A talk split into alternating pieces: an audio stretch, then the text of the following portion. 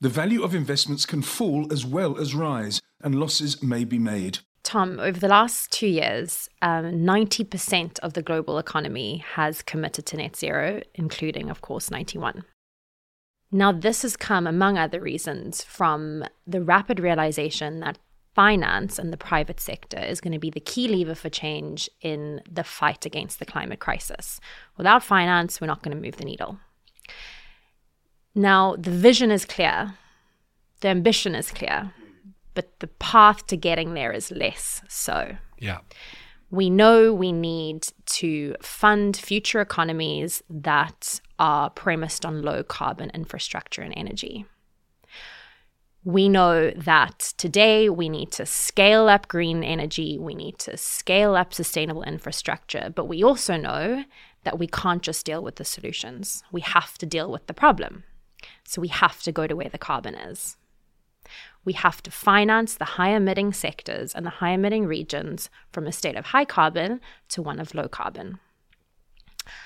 So the path to getting there, not simple, not linear, definitely complex and probably messy. Yeah. How do we ensure that the path to net zero is not a disorderly one? And do you foresee over the short to medium term this being an option? I, I think the first thing that we all have to grapple with or or get comfortable with is the realization or the understanding that this is almost inevitably going to be disorderly the question is how disorderly and what can we as investors and asset owners and, and, and people who can put pressure on companies and to some degree on sovereigns and regulators, what can we do to minimize the disorderly impacts or disorderly nature of it um, and try and um, keep the transition on the rails, if you like. And there are a number of kind of scenarios out there. Um, lots of different organizations have published their own. Um, we have found that the NGFS, the Network for Greening the Financial System, and their six scenarios, uh, which sit within four quadrants. So they have orderly, disorderly, um, hothouse world, too little, too late, I think are the four categorizations. And the two scenarios within the disorderly quadrant there are, are really interesting and really thought provoking. Um, but broadly speaking, you have, if you like, physical risks, or we, we are all experiencing physical risks, whether they're in our day to day lives, depending on where we live in the world, or whether they're terrible things that we're reading and hearing and uh, learning about. Um, and then we have transition risks. And at the moment, the physical risks are manifesting themselves quite visibly and in quite a prevalent way. Transition risks at the moment, really not so much. Um, were we to see significant policy intervention, regulatory change, consumer change, etc., etc., then we would hypothetically see a heightened level of transition risk um, and hopefully a lessening uh, based on the temperature impacts, a lessening of the physical. So that's the trade off. So you mentioned at the beginning saying, you know, where we sit and the influence that we can have. Mm. And I mentioned 90% of that global economy is now committed. Um, and I think we know that everybody within the system has a sort of role and responsibility to play in sort of. Sort of seeking that vision, right? So everyone from the policymakers down to the implementers and the companies on the ground, they all have a role to play. Zoom into us, where we sit. Asset owners, investors, companies. What are the roles and responsibilities on the journey to net zero? So it's about understanding, calibrating, judging, and pressurizing mm-hmm. around the transition plan. And this is a, a relatively new concept for many of us in the investment industry because it's really since the Paris Climate Agreement at the end of 2015 that we have all become somewhat fixated on this transition, this move to a lower carbon global economic model. So, transition finance, let's zo- zoom in on that for a second. What is transition finance? I think the first thing I would say in response to that is that the concept of transition finance and the rising importance of transition finance should not be seen as to the detriment or exclusion of other forms of sustainable or ESG investing. So this does not mean, and I'll come on in a moment and, and put a bit more flesh on on the bones of what we interpret transition finance to be, but this does not mean that climate solutions and green bonds and other forms of um, existing sustainable finance suddenly become marginalized or, or, reduced in importance. But in a nutshell, the, the, the concept here is that we need to invest and allocate and spend our time where the problem is, rather than marginalizing the problem and going low carbon and avoiding sectors and geographies that have got an emissions problem. So that is the starting point. However, and this is the really important bit, this is not open season on you know transi- transition finance means you can just go out and indiscriminately buy a heavy emitting company or you know allocate to countries where there are heavy emissions um, because you know that you're doing the right thing because that's where the emissions are. Mm-hmm. So you have to have a very clear framework for doing it. You have to focus on the transition plan and, and do a really rigorous and detailed study of that. And of course, y- you have to have, as in a sense, as a as a guiding light, as a north star, the the, the notion of reducing or avoiding carbon. And so that's typically, as it were, a big emitting company that's got a clear plan to bring its emissions down, or perhaps a company with a technological edge or technological development or evolution that will enable other companies and other industries to reduce their emissions. Run me through what a disorderly transition looks like for a company like Cemex. Yeah. So Cemex is a is an intriguing example because of the structure of the cement industry and the and the country in which it sits. Um, so, the challenge for the cement industry and for Cemex is to develop a low carbon or green way of producing cement. Mm-hmm. Um, and I'm not a cement expert, but what I've understood is that it's the clinker which is the binding agent uh, within the cement making process, is the really, really emissions intensive part um, because you have to use a furnace that goes up to 1500 degrees. And, and so we are in the, I say we, Cemex and their partners are in the early stages of developing a green clinker solution, which if, if you know, we are to sort of follow the logic, should be a very, very major development in decarbonising or reducing the emissions from the uh, cement making process. So, in a sense, a disorderly transition for the cement industry would be one in which effectively capital is withdrawn from the cement industry because people say that it's very emissions intensive and it's withdrawn before the green alternative is ready and scalable to make up the shortfall. Yeah. And what we would reasonably expect to happen in that outcome would be that the global price of cement and of construction and infrastructure generally yeah. would skyrocket mm-hmm. and we'd have a big, big socio-economic problem. Yeah. And the opposite or the other outcome is that, or would be that Cemex and partners and other participants in the cement industry would be given adequate time and capital and investor support to develop the green clinker and the kind of renewable or, or low carbon alternative to conventional cement, and that by the time that that was ready and scalable and globally marketable, mm-hmm. then then and only then would they reduce their production of the uh, high emissions, high carbon existing form. And it would be done so in a sort of substitutive way. Yes. Right?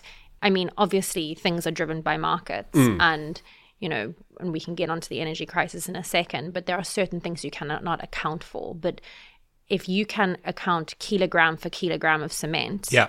And you know scale supply of the green or the low carbon while reducing and decommissioning the dirty that's an orderly transition within the control of the company of course and the shareholder Exactly.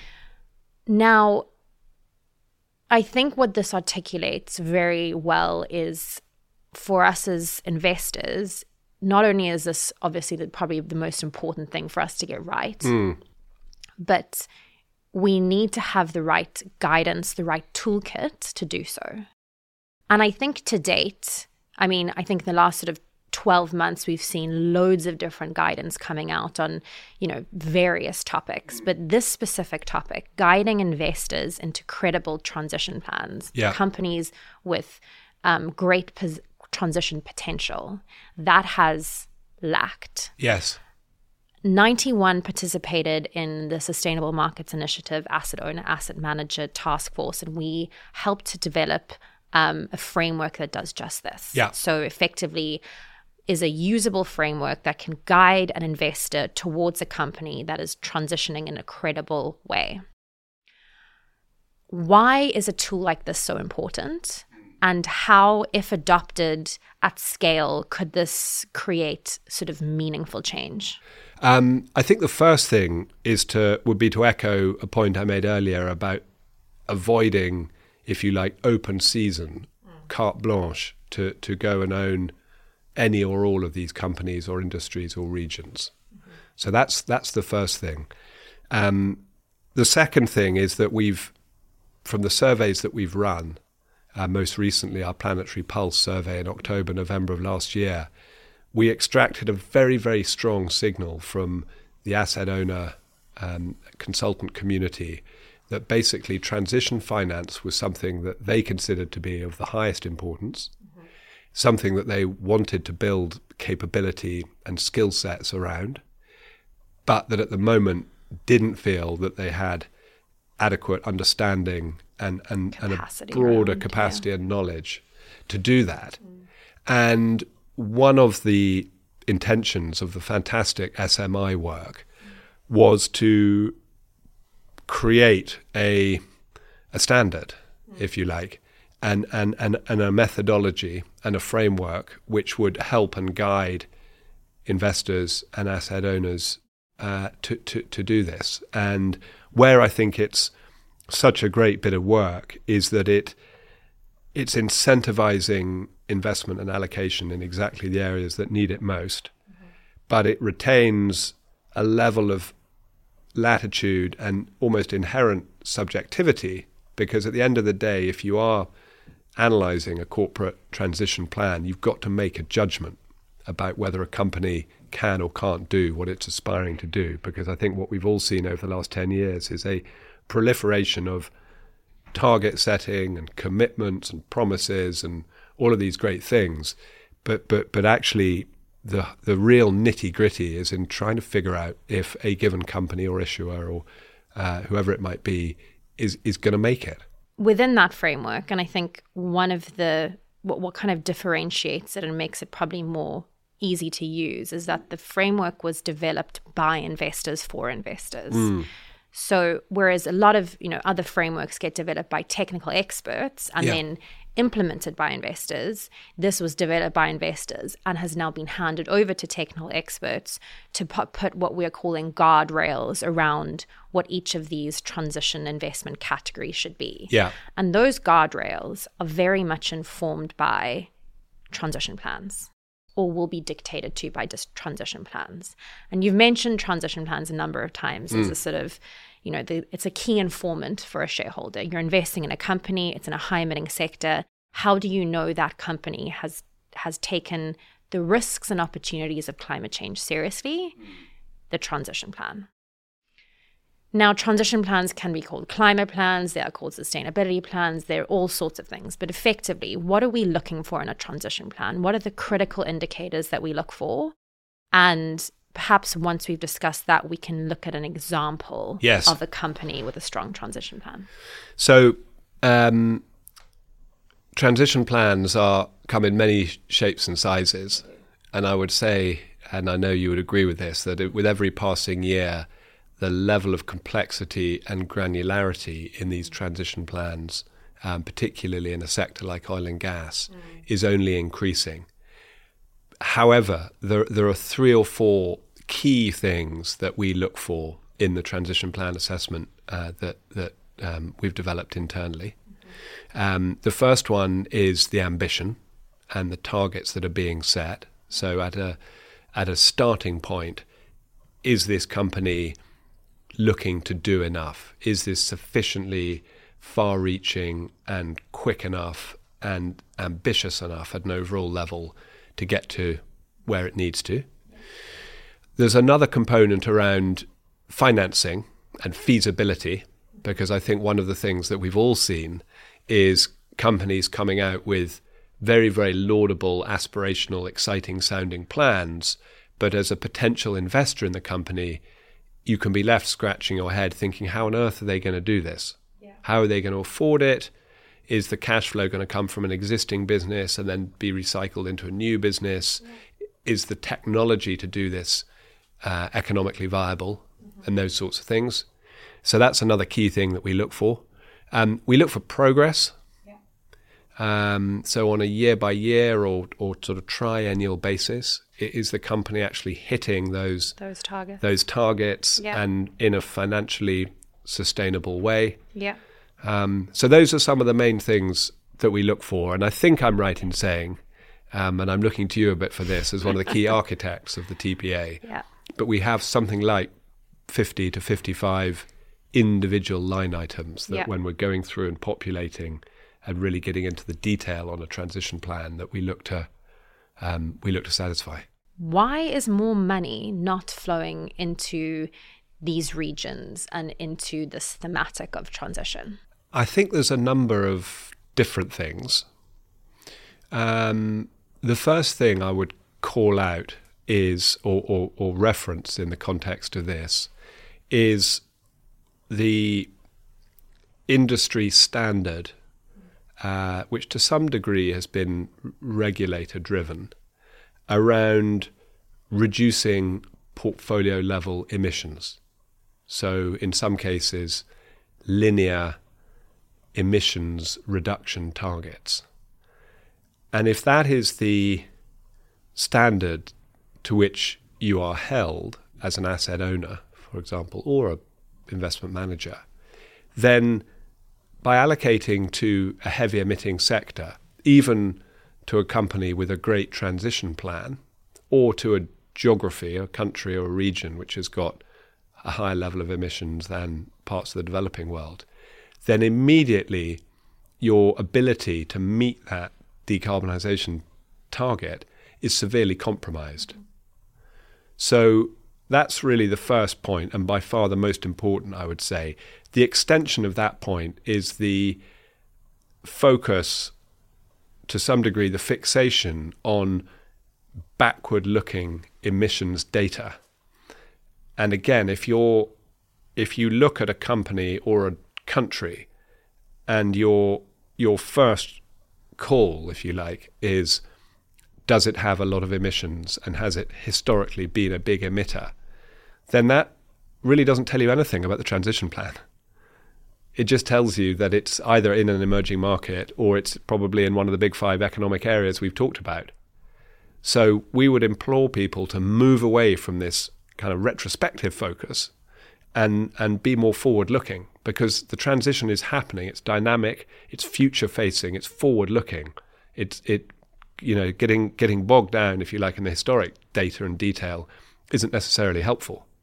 The third point and final point I would make is just around returns. And in many ways, the decade from 2011, call it to 2021 for convenience sake, in terms of sector performance between heavy emitting sectors and asset light, uh, low carbon sectors has, has, has been you know, a, a, decade of extraordinary outperformance of the latter, of asset light, low carbon sectors versus uh, uh, emissions intensive areas. So, in a sense, it has been that that has you know has it's been the perfect storm. Mm. These these areas, these parts of the market have performed really, really badly. So it was just yet another reason to exclude them, to say we're not going to go there. They've got an emissions problem. They're performing poorly. We want to be over here instead. But but that I would argue, and we've seen it for the last couple of years, that that is changing very fast. And and and so to your earlier point about the return opportunity and impact versus return, and is there a sort of return story here? You know, what I failed to mention in that was was actually there's there's arguably a tremendous catch up opportunity because not only are you starting with areas of the market that are on very depressed valuations, but you're, you're starting with areas of the market that have chronically outperformed looking back over a decade. Now, they may have caught up a bit in the last two years, but we would argue there's, there's quite a lot still to play for. To be clear on transition finance, this is not just for environmental impact or decarbonization. There is a, there is a strong return element that underpins this. Absolutely. I mean, the way I think about it, and it's a simplification, but to, to the earlier discussion we had about where, if you like, sustainable or ESG investing up until this point has directed cap- capital versus m- marginalized capital. If you were to say that the orthodoxy so far has been to direct capital to asset light, low carbon areas, then it's it's it's only natural to sort of infer from that that heavy industries heavy asset smokestack sectors like the big five that we've talked about have have seen reduced access to capital, um, higher cost of capital, higher discount rates, and lower market ratings. That's not to say that low carbon is expensive and heavy emitting sectors are cheap, but we're seeing we're seeing some mismatches, if you like. Um, there's very high growth over here long term sustainability, these industries look structurally challenged.